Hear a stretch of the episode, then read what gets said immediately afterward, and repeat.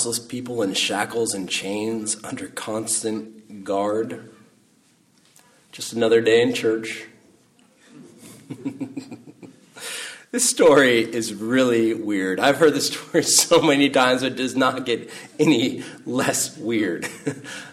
if we are paying attention at all, this story should be upsetting.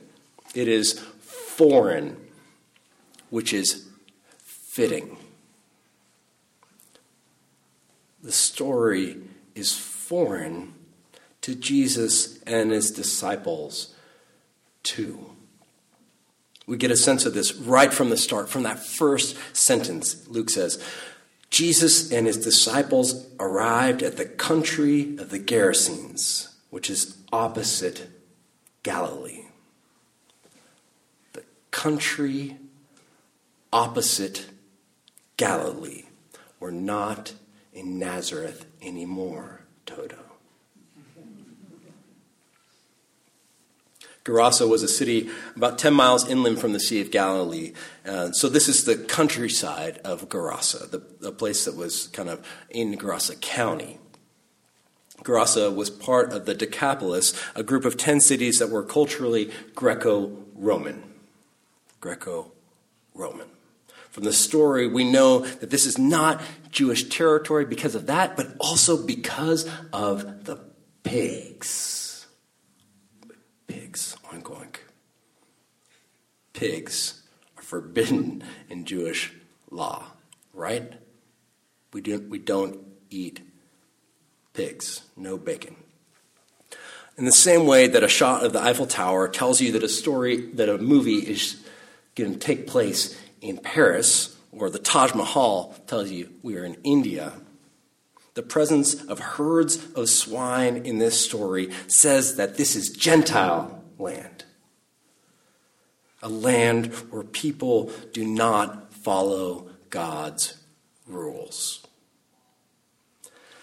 Isaiah uses this same iconic shot, this same tactic swine to symbolize foreigners in the passage for today. He says, I held out my hand to a rebellious people, people who sit inside tombs and spend the night in secret places, who eat swine's flesh with a broth of abominable things in their vessels.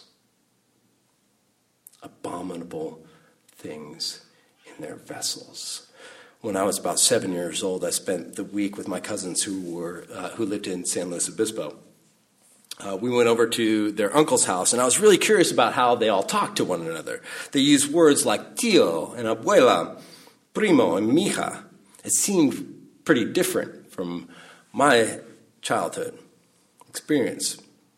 That day, the adults were eating some special food there had been a wedding the night before, and to celebrate, the family had made menudo. For those of you who don't know, menudo is a traditional Mexican soup made with cow's stomach or tripe in a broth with a red chili pepper base. It's something that whole families cook together, and it takes a long time to cook. It's generally reserved for special occasions, like weddings or baptisms. When I got older, I heard people say that it's a, it's good cure for hangovers. But I also heard white folks talk about menudo like it was unsanitary at best. I did see a couple of folks flinching when I mentioned it. People said that it was intestines prepared with whatever the animal has eaten and possibly contained feces. It was a long time before I realized how racist, xenophobic, and altogether untrue those statements were. By the way, lest you think that Menudo is a foreign thing or maybe a boy band from Puerto Rico from the 70s, we should note that there is an annual Menudo festival in Santa Maria, right here in Santa Barbara County. My point here is that food can tell us a lot about culture, our own culture, and the subcultures on our margins, right? And that is what these food references do in both Luke and Isaiah today. Since Easter, we've been in the Gospel of John, so it's been a while since we were here in Luke. Now that we're back there, we need to kind of reorient ourselves, remember where we are, remind ourselves where we are. Here in the middle of Luke 8, Jesus decides that he and his disciples should all go to the other side of the lake, other side of the Sea of Galilee, or as we call it today, the Sea of Tiberias. Once they're on their way, Jesus takes a nap on the boat, right? And as they sail, a storm comes up. The disciples think that they're going to die. And then Jesus calms the storm, and the disciples ask, Who is this that commands the winds and waters? And they obey him. Then they land in this town, and who is their welcome wagon? The demoniac. just, just after undergrad, uh, my, my college girlfriend and I spent six weeks backpacking around Brazil she had found this deal where you, uh, the two of us could go to five destinations for 300 bucks on a student thing. It was awesome. And so we, we you know, bounced around all over Brazil, which is a big country. We visited a friend who was working in hospitals in Rio, uh, and then we flew up to Salvador in Bahia, uh, which is a very different setting. It's pretty far away, very different spot. This is this is uh, also the area of Brazil where uh, the slave it was like the capital of the slave trade back in the day. Um, as we got up there, uh, the the flight up there was was horrible.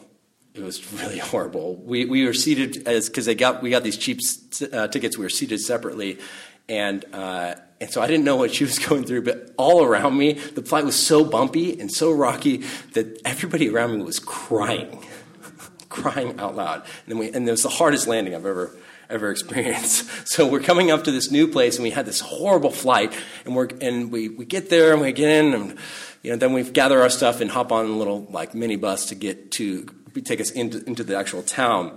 And when we got there, it started pouring, pouring rain. We arrived in Pelourinho, the little uh, the like the main uh, colonial part of the, of Bahia.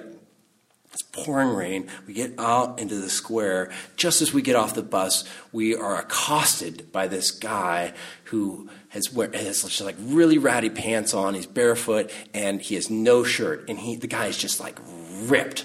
And it, he smells of alcohol. And so we, this is this guy shows up and he's he's he's there and he's like, "Come on, I'll take you. I'm going to take you to the the best hostel. I'm going to take you to the, to like the the place." And grabs uh, grabs my friend by the arm and starts leading us away. and after, between the plane flight and the pouring rain and this guy accosting us, my girlfriend at the time just drops her bags and starts bawling in that place, just paralyzed, could not could not do anything. And this, we were just totally at a loss of what to do. And then this guy, you know, he was probably just trying to get us to a hostel so he could make a little money off of whatever it was. You know, they get a little money for, for bringing folks in. But we just, I just, we'd had it. And so in English, I finally just dropped my horrible Portuguese and told this guy to like, get out, you know, get out of here. and, he, and he did. He woke up, and he kind of like took it, and, and he, he finally, um, finally let us go. That's the kind of arrival Jesus and the disciples have. They have a bumpy ride when they think they're going to die, and then they meet this crazy guy. Jesus is not having it. He deals with this problem directly. He casts the demons out. And apparently, there are a bunch of demons. So they call themselves Legion. I like how Casey pointed out here that, that the guy, the demons, this group of demons, the bad guys, are named in this parable but the poor guy who has been possessed and his body torn up is unnamed.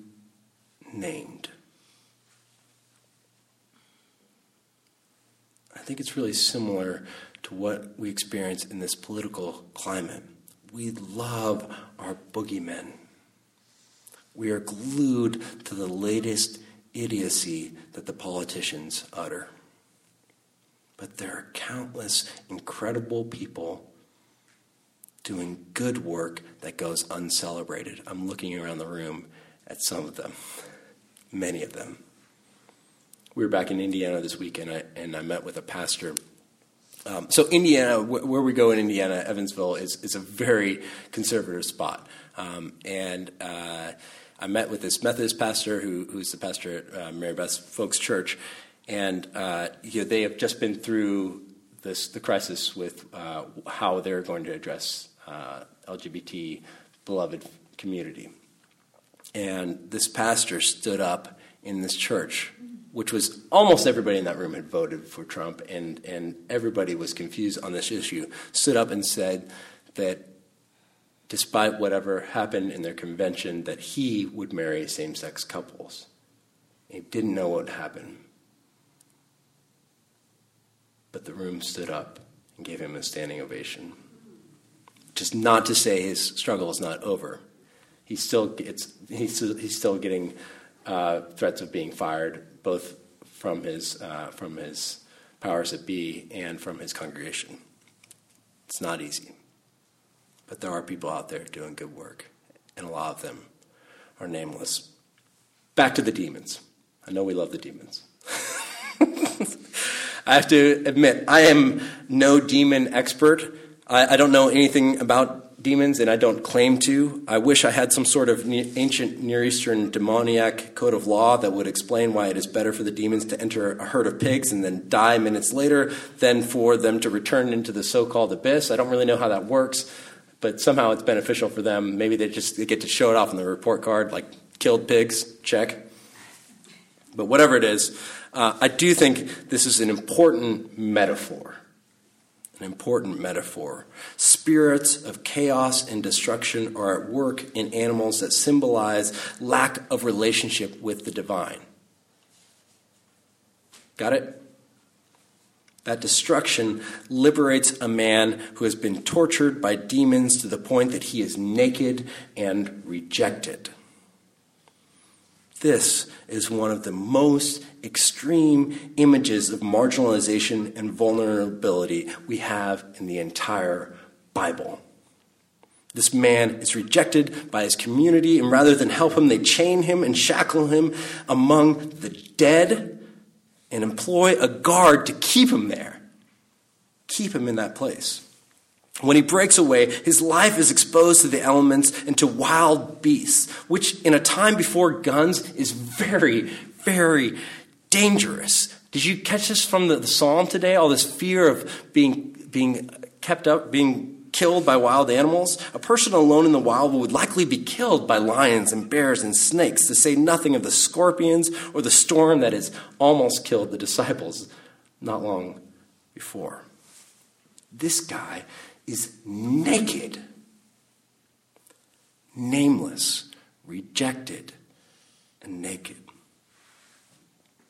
As a reader, this story first comes off as scary We are often scared by those who are isolated, those who are impoverished around us. We have a fear poverty and its victims. Like those who are victims of poverty, this man has been marginalized, he has been rejected, and in comes Jesus, who has no dog in this fight as they say. He could have responded like Isaiah, who says to the foreign weirdos in this passage, Keep to yourself, do not come near me, for I am too holy for you. That is not what Jesus says. He embraces the marginalized more completely than even the man's own people. He heals him, clothes him, talks to him, and liberates him from his estrangement. Liberation theology reminds us that the good news of Jesus Christ is the work of liberation, good news for the poor, as Jesus' own mom puts it. Liberation theologian James Cone puts it this way he says the gospel of jesus is not a rational concept to be explained in a theory of salvation but a story about God's solidarity with the oppressed. What is redemptive is the faith that God snatches victory out of defeat, life out of death, hope out of despair. God's solidarity with the oppressed snatches hope out of despair. God is and was and will be on the side of those who are oppressed. God was with the folks at Stonewall 50 years ago. God is with oppressed LGBTQ people across the nation who march in pride and solidarity in the summer heat. God is with the protesters in Hong Kong just as God was with the protesters in Tiananmen. God is with the oppressed, and we are called to be with the oppressed. It is not safe it is not easy. It will get us kicked out of more than a few towns. It may get us crucified. It will absolutely push us to place where we are degraded for loving the unloved and serving the underserved. Dom Helder Camara, Archbishop of Recife, Brazil, who is also a prophet of the liberation theology, says, When I feed the poor, they call me a saint. When, they, when I ask why the poor are hungry, they call me a communist. In the span of a few hours, Jesus liberated and empowered a person who had rejected his neighbors his whole life, who had been rejected by his neighbors his whole life. Jesus sent the nameless reject back to his own people to be a sign, a witness, a poster child for change. Wouldn't it have been easier for this guy just to go with Jesus? That's what he wants. He doesn't want to go back. He doesn't want to go back. In the recovery community, we call this pulling a locational. We don't want to we want to change and get away from all these things that have been so destructive. But Jesus asks him to be a, be a sign for those who are still in bondage. Jesus says to the man, These are your people. They eat your food. They knew you when you were crazy. They might listen and understand something important about you and me and about God. They will see the miracle of you and give thanks to God. And the man passes that torch, the torch of liberation, to all of us share the miracle of you now. Share who you have been, who you want to be, and who you are. You are a miracle. Bring that miracle where it matters most, where people will see you